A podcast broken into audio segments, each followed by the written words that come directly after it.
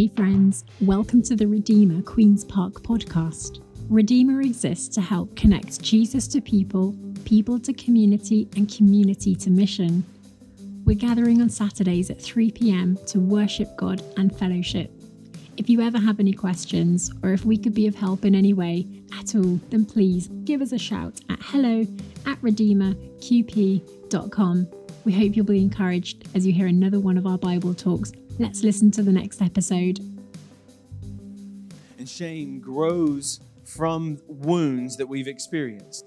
Shame can even grow from wounds, and shame can lead us to have thoughts that say, I am no good, I am worthless, I am damaged. Shame can also come from aspects of life over which we have no control.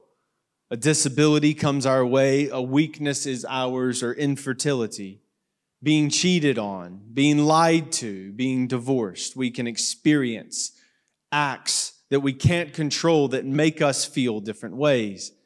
We can feel shame through situations that are of no fault to our own.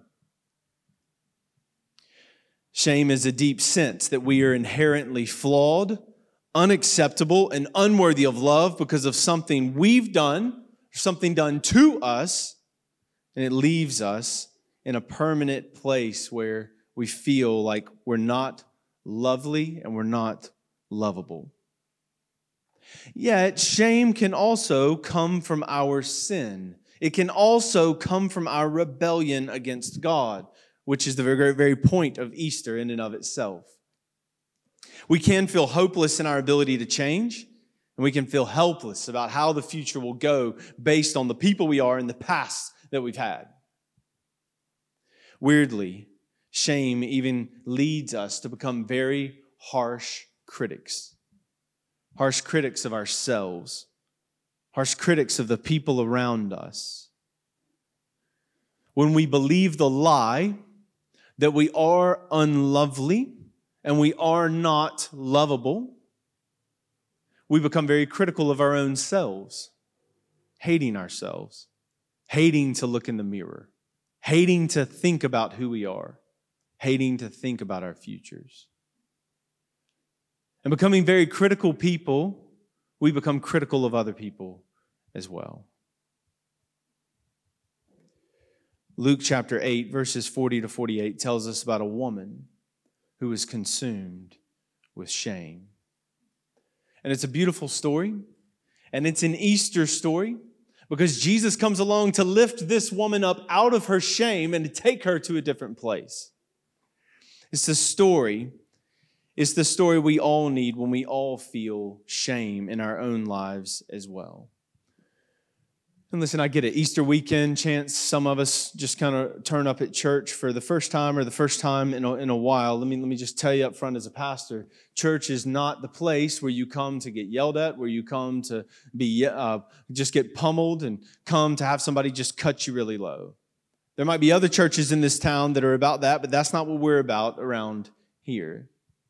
Now, we do need to talk about some things that might feel pretty direct. They might lead to a sense of heaviness but there's the only way into the light is through the darkness. The only way to the resurrection is through the grave. So we need to let the sting of shame be real if we're going to be able to have some relief. So let's go have it. Luke chapter 8 verses 40 to 48. I just want to walk with you through this story of this woman consumed with shame and I want you to I want you to see the different characters in this story. So let's just study this passage of the Bible together. Look at verse 40 right there. Now when Jesus returned, the crowd welcomed him for they were all waiting for him and there became there came to him a man named Jairus who was a ruler in the synagogue story about shame doesn't be- begin with the woman who had shame. It begins with somebody else, and this is to set up an important contrast for us. This person, Jairus, comes and falls at the feet of Jesus, begging him to come to his house because Jairus is feeling it. Jairus has a daughter who's 12 years old, and she's extremely sick to the point of death. And here's the Savior of the world, standing with the ruler of the synagogue at his feet, thinking about the emotions that this father had for this daughter. He's pouring out his heart to Jesus. There's a sense to where Jairus is even taken some shame on himself, being an upstanding man, like the top guy in the synagogue, runs up to Jesus, falls down. Would have been a distinguished man wearing a long robe, a man wearing a robe. Yeah, but hey, we live in 2022. So walking up to Jesus, falling down at his feet. This is Jairus. He was, he was desperate. He had a daughter, so he implored Jesus to come. She was sick. Look who else you see. You also see right here in verse 33 there was this woman who had a discharge of blood for 12 years. And though she had spent all her living on physicians, she could not be healed by anyone. Now you can go and you could turn over and you could read in the Gospel of Mark a parallel account of what you see here. And Mark just gives us a few details. Luke, this account that you have, was actually written by a doctor, written by a physician. Yes, businessman, full time job, not to be a local church pastor or minister, yet he's out here scribbling out most of the New Testament. And when Luke goes to tell us, Luke can say large concepts in few phrases because he really understands what's going on. You go check out Mark's telling of the story, and Mark has to give you lots of words because he didn't understand the nuance of the situation in the moment.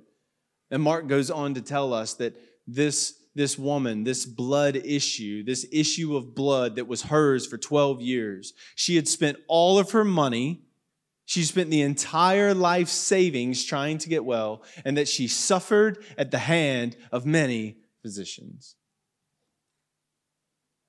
Having a discharge of blood might be a polite way of saying that she had some sort of disease, she had some sort of physical problem that produced an uncontrollable menstrual flow.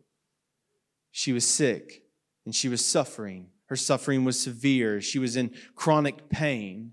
And socially, she would have been ceremonially unclean and unfit to get around the people of God. I mean, she wasn't allowed in public.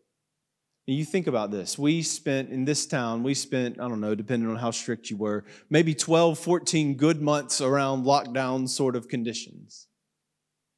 Can you imagine 12 years? Because that's what she had. It means no one touched her for 12 years. It means she was considered categorically unclean by the community she lived in for 12 years.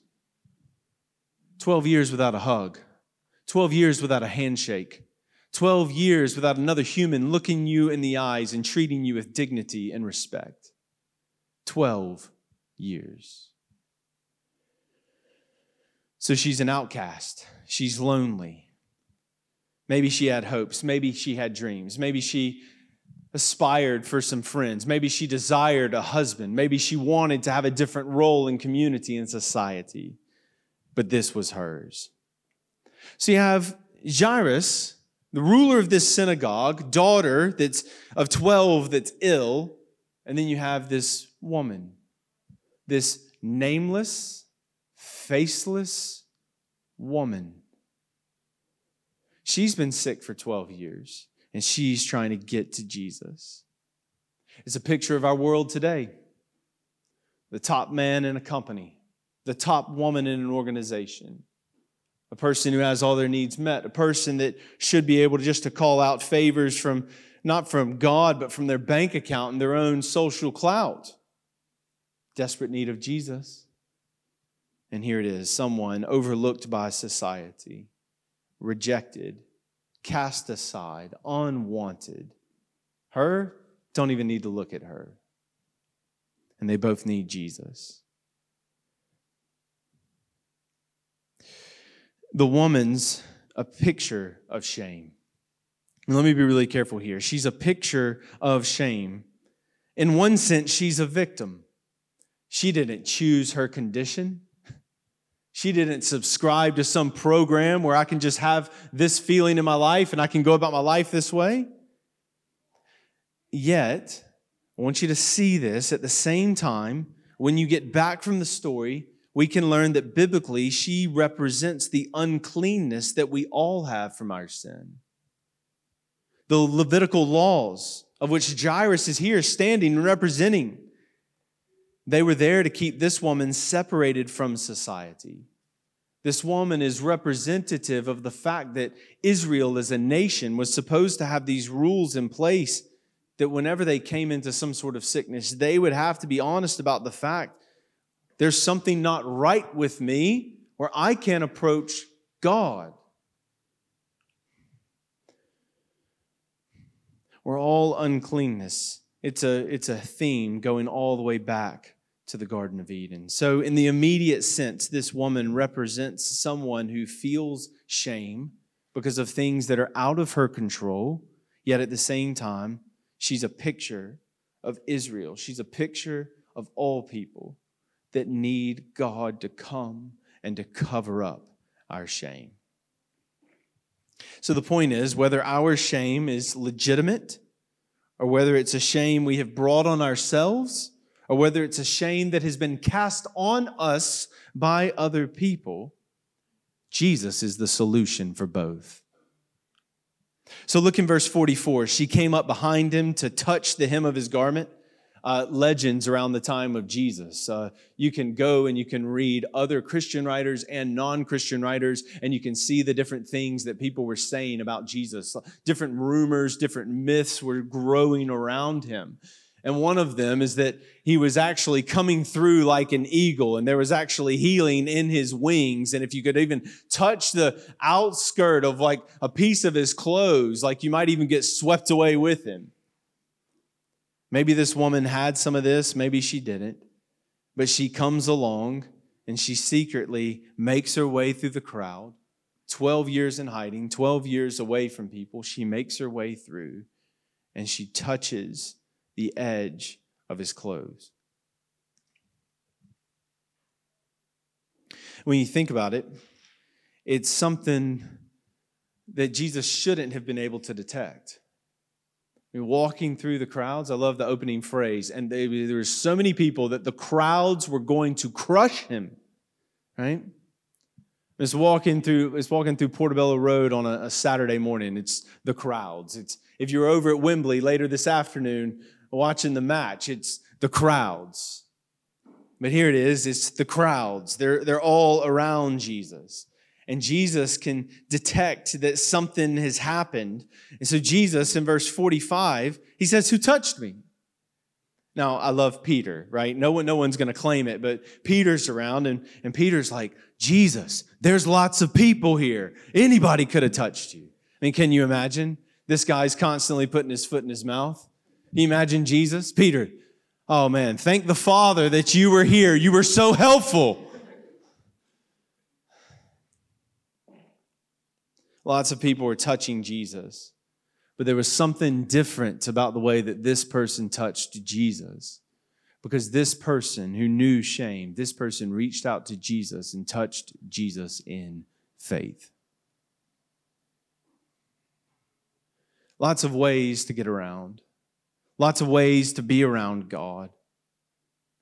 It's almost a comfort for us being Easter weekend, turning up at church. It's like, don't worry, this thing won't make you a Christian, you know? Just like bumping into Jesus won't change your life. He did go to the cross, he was buried in the ground, he did rise again. And it actually doesn't make a whole lot of difference in our lives unless we, like this woman, reach out to him and touch him in faith.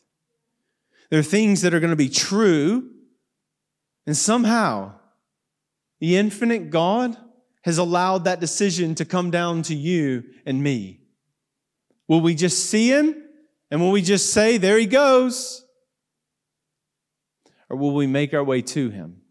And will we too reach out and touch him in faith? Verses 47 and 48 tells us what happened next. Jesus wouldn't let her steal a miracle away. Jesus calls her up, trembling and terrified. She just wanted to be healed and to go away, and Jesus won't allow for it. Jesus has her come, and she pours out her heart, and Jesus says, Daughter. He doesn't call her stranger. He doesn't say, You shameful person. He doesn't say, Ma'am. He doesn't say, Sister. He doesn't say, Friend. He says, Daughter. By the way, it's the only place in the Gospels where someone gets called daughter. It's the kind of word you never use for someone you've just met. And think about the contrast. She doesn't have a father. She doesn't have a top man as a dad in the synagogue who's going to make his way to Jesus, who's going to flash his credentials and get a calling with the Lord. She doesn't have any of that. She has 12 years of isolation. 12 years of not being touched, 12 years of not being looked at, 12 years of not being called, 12 years of not being checked in with, 12 years of somebody, somebody never saying, I'll pray for you, or can we bring you something? Ceremonially unclean, unfit, cast aside from the rest of the world. And there's Jairus. Seems like a good man. Let's not be hard on him, but he has a daughter of 12 years old, teenage girl similar age, similar stage, and she's sick as well. Don't miss it. Jairus is a dad who's pleading with the cause of his 12 year old before Jesus, but this woman of 12 years has no one, no one to plead her calls for her except Jesus. And Jesus will. And Jesus says, Your faith has made you well. And that is the great possibility with Easter weekend. It can be that our faith has made us well. It comes down to us will we reach out to Him in faith.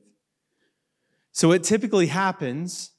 And what's incredible about this story, if you really like have read a lot of the Old Testament or the first parts of your Bible, if you had all these rules and all these regulations before your eyes as you're reading this, you'd want to throw up an objection. You want to say, Jesus, wait a minute.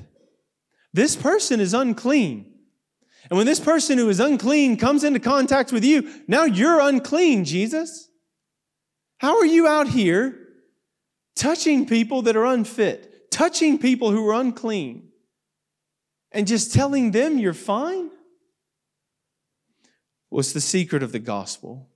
it's what we can't see on the surface, but what's going on right here is the woman's uncleanness is being transferred onto Jesus. As she has faith in Jesus, the very things that made her unclean make her well as she has faith in Jesus. You think about it with sickness. Um, some of us have had various variations of COVID. Like, I mean, we, we have anything from a cold to a sniffle. You, you think about it when it comes to sickness, like here at the school. Um, health doesn't rub off from other people and onto you, the sickness rubs off from you onto other people. So when the kids are unwell, you know, most of the time, maybe, I don't know, like we keep them from school because we don't want one sick one to get in there and contaminate the other 20. This is so much of what we've been dealing with the last two years. And you think about it,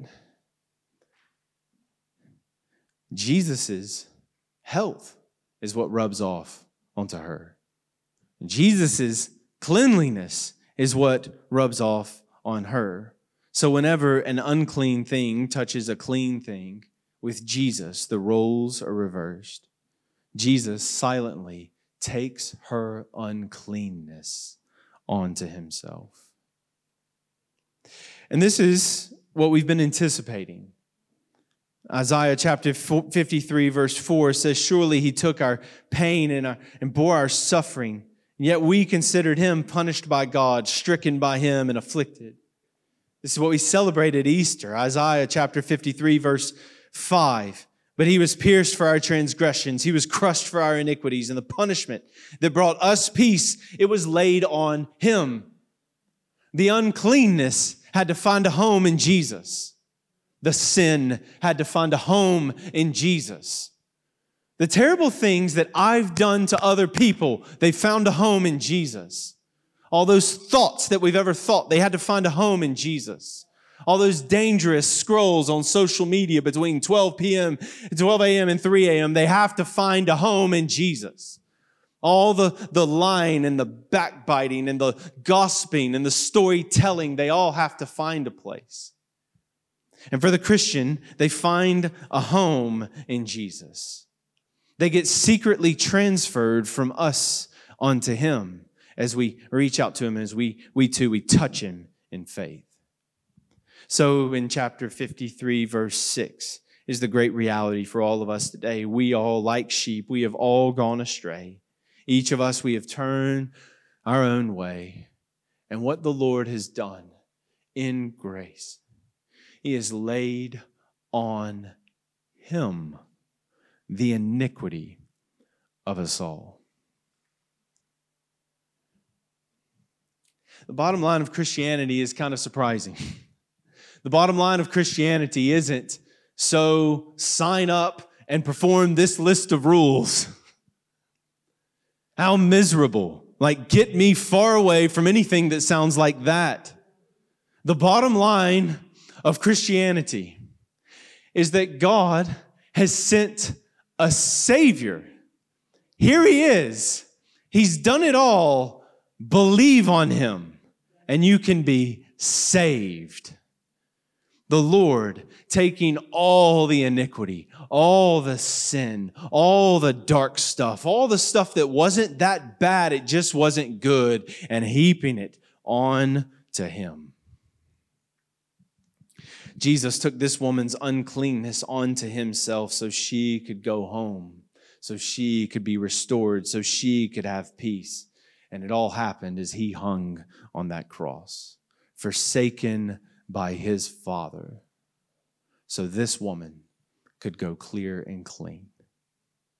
So, to those of you this afternoon whose shame comes from something you've done, I read this and I think about the things that I've done, the mistakes you've made. Hear the gracious offer of the gospel this afternoon. Jesus offers you cleansing through his substitutionary death on the cross. Jesus went to a cross so you could go home in peace. Seth, let's put that on the screen. So think about this this afternoon. When you touch Jesus in faith, the guilt, the penalty of your sin, similar to this woman's uncleanness, it can pass off of you and it can pass on to Jesus. This is where Christians sing that song. There is a fountain filled with blood, drawn from Emmanuel's veins. And when sinners plunge beneath that flood, they lose all their guilty stains. That can be yours. You can pass all of your uncleanness off of you and on to Jesus. And all you get to receive in response to that is a new name and a new identity. Jesus looking at people, calling her daughter.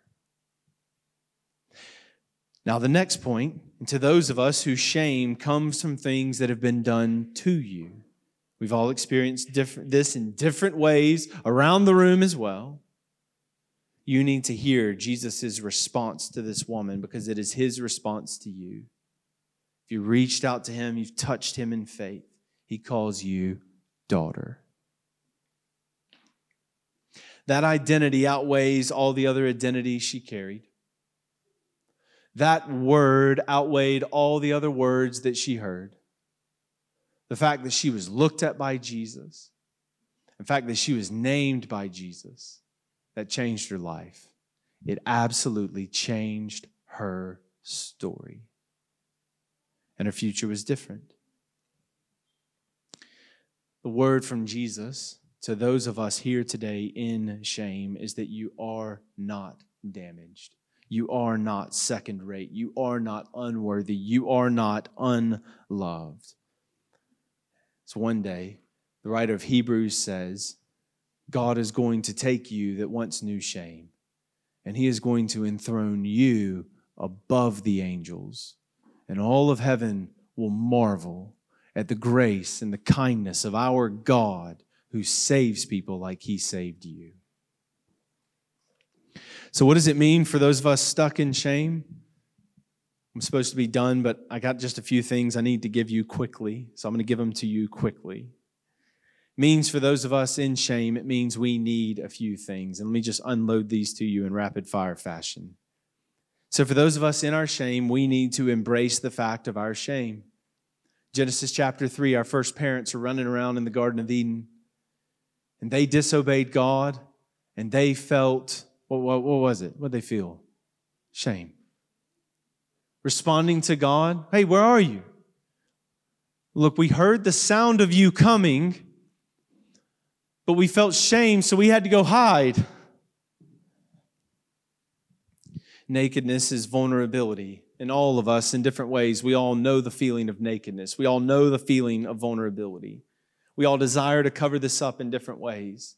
A lot of people run through the streets of this neighborhood in particular, covering it up with our jobs, covering it up with our cars, covering it up with our homes, covering it up with our bank accounts and with our fashion and our connections and who we can name drop. But we're all covering it up.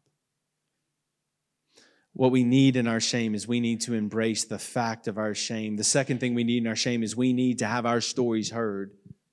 Like this woman, we need to know what it is to actually have a moment when we too come out of the shadows.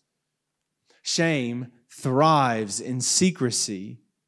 This is one of the big reasons why here at Redeemer we're big on community groups because the community groups will make this big room small you can get around a few people. Maybe you're not going to stand up one week and talk about the junk that happened last week, but you might get around three or four. It's an opportunity to have your story heard. Have those deep, dark parts of us found out with close friends in community over time. We expose and we verbalize those parts of us where we do feel unworthy. Those parts of us where it does feel like, why would anyone ever touch me again? And we get into friendships with each other over time as trust grows and we share our real selves with each other. Because, like this woman, we too, we need to have our story heard. We all need to have our sins confessed. We need to have our weaknesses named in community. It's what we need. Thirdly, we need to have our head lifted. In this story, it's Jesus who takes the initiative. It's Jesus who lifts up this woman's head before she can lift it up herself. The greatest secret is the power of a new life. It begins with a new identity. And Jesus gives her everything she needs to live a different way. Jesus gives her a different name. And we walk around throughout the week, no matter how bright the sun shines and no matter how warm the temps climb, with an adversary who's nipping away at us all throughout the week, who's reminding us of who we used to be, who's reminding us of how you used to act, reminding us of what you used to be known for. And he's coming, and he doesn't stop. But when he comes, he comes to point to what you used to do and when the Holy Spirit comes, the Holy Spirit comes not to convict of, of right, of sin, but for righteousness. Not to point to what you used to do, but to point to what Christ has done for you and to remind you and to whisper to you who you are because of Jesus.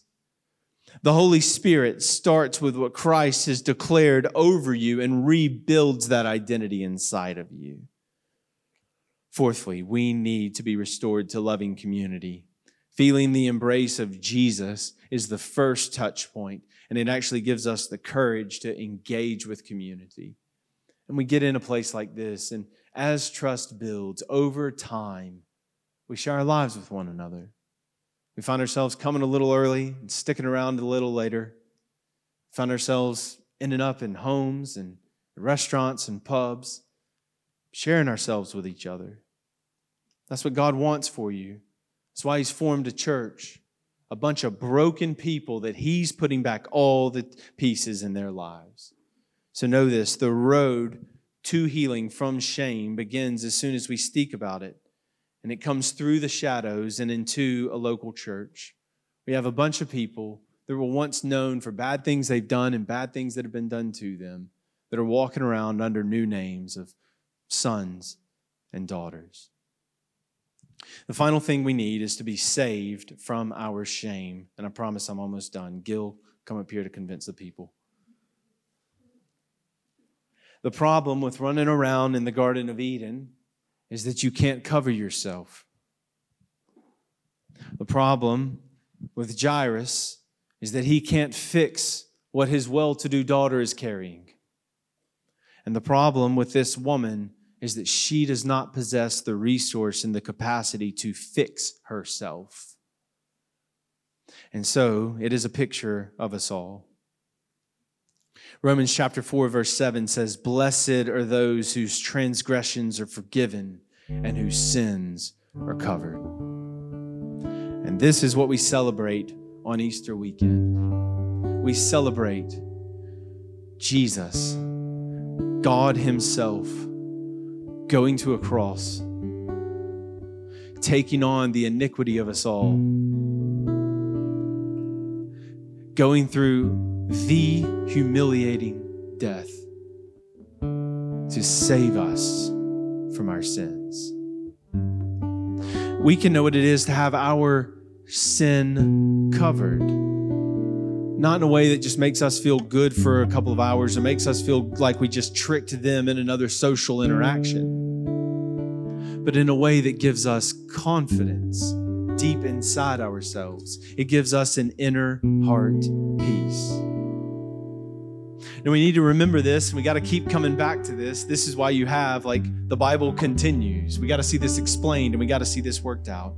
1 Corinthians chapter 6, verse 11 says, And that is what some of you were. That word is a very encompassing list. You can go check it out for yourself sometime. But this is the word that the church had to hear. But you were washed, you were sanctified, you were justified by the Lord Jesus Christ and by the Spirit of our God. Psychologists say that three of our biggest needs are to feel morally safe, clean, and significant. Look at 1 Corinthians chapter 6 verse 11. You were washed, you were justified, you were sanctified. You were washed, you've been made clean because of the blood of Jesus. You have had a verdict pronounced over your life, not a verdict of guilt but a verdict of justified, not by anything that we've done, but all by the work of this Jesus on this cross. The result is that we can be sanctified, we can be set apart in God's eyes. Thus, we too can know what it is to be significant. This is what Jesus intended for us. This is what Good Friday was all about. Hebrews chapter 12, verses 1 through 3 we see like the motivation is we're surrounded by all of these misfits that couldn't cut it, all these people that had sin, all these people that had shame. And yet God desired to go to the cross, and it was for the joy that was set before him that led him to endure and led him to experience that shame. So think about this in the midst of your own shame. Jesus Christ was so perfect. He was so lovely doing his Father's will, yet joy played a factor for him in obedience. He was looking ahead. He was looking past the cross. He was looking past shame. He was looking past suffering to joy. And what is his joy? His joy is that one day he would be seated at the right hand of his Father, clothed in flesh, presenting his bride complete to his Father. He found joy in his bride. He found joy in his church. And knowing that you were the joy before Jesus, and that was the matrix that allowed him to push through shame. It's the only thing that can allow Jesus to be your joy when you feel shame in your own life and in your own story. So let's bring this season to a conclusion on Easter at the end of a season of studying the life of the emotions, let's conclude with 1 Corinthians chapter 15. It's a comforting chapter about how the resurrection guarantees that followers of Jesus will be standing in the end. So we conclude with this 1 Corinthians chapter 15, verses 52 to 54. We will be changed. For the perishable must clothe itself with the imperishable, and the mortal with immortality. When the imperishable has been clothed with the imperishable, the mortal with immortality, then the saying that is written will become true death has been swallowed up into victory. So the church can then say in verses 55 to 57 Where, O death, is your victory? Where, O death, is your sting? For us, in the midst of our emotions that we're still finding our way through in this life, we can find hope today. The sting of death is sin, and the power of sin is the law. But thanks be to God, He gives us victory through our Lord Jesus Christ. Victory, church. Though we're still plagued, though we're still confused, though we still battle the accusations of our enemy, victory. So, as a church, at the end of a season, making our way through the life of our emotions, 1 Corinthians chapter 15, verse 58. It's the final word after considering the resurrection for 57 verses. Therefore, my dear brothers and sisters, stand firm. Let nothing move you. Always give yourselves fully to the work of the Lord, because you know that your labor in the Lord is not in vain. Pray with me. Father in heaven, we do pray that you would minister to us this afternoon and this Easter weekend. We pray that you would help us to experience in the depths of our souls what it is to be cleansed, what it is to be healed, what it is to be forgiven. So, Father, we thank you for the space of a few songs to sit in these truths. Father, we pray that your Spirit would work powerfully in our lives to speak tenderly to us. Comfort, guide, heal, and lead like only you can, God. We look to you and we ask for it in Jesus' name. Amen. Church, go ahead and stand up. We'll have a chance to sing together.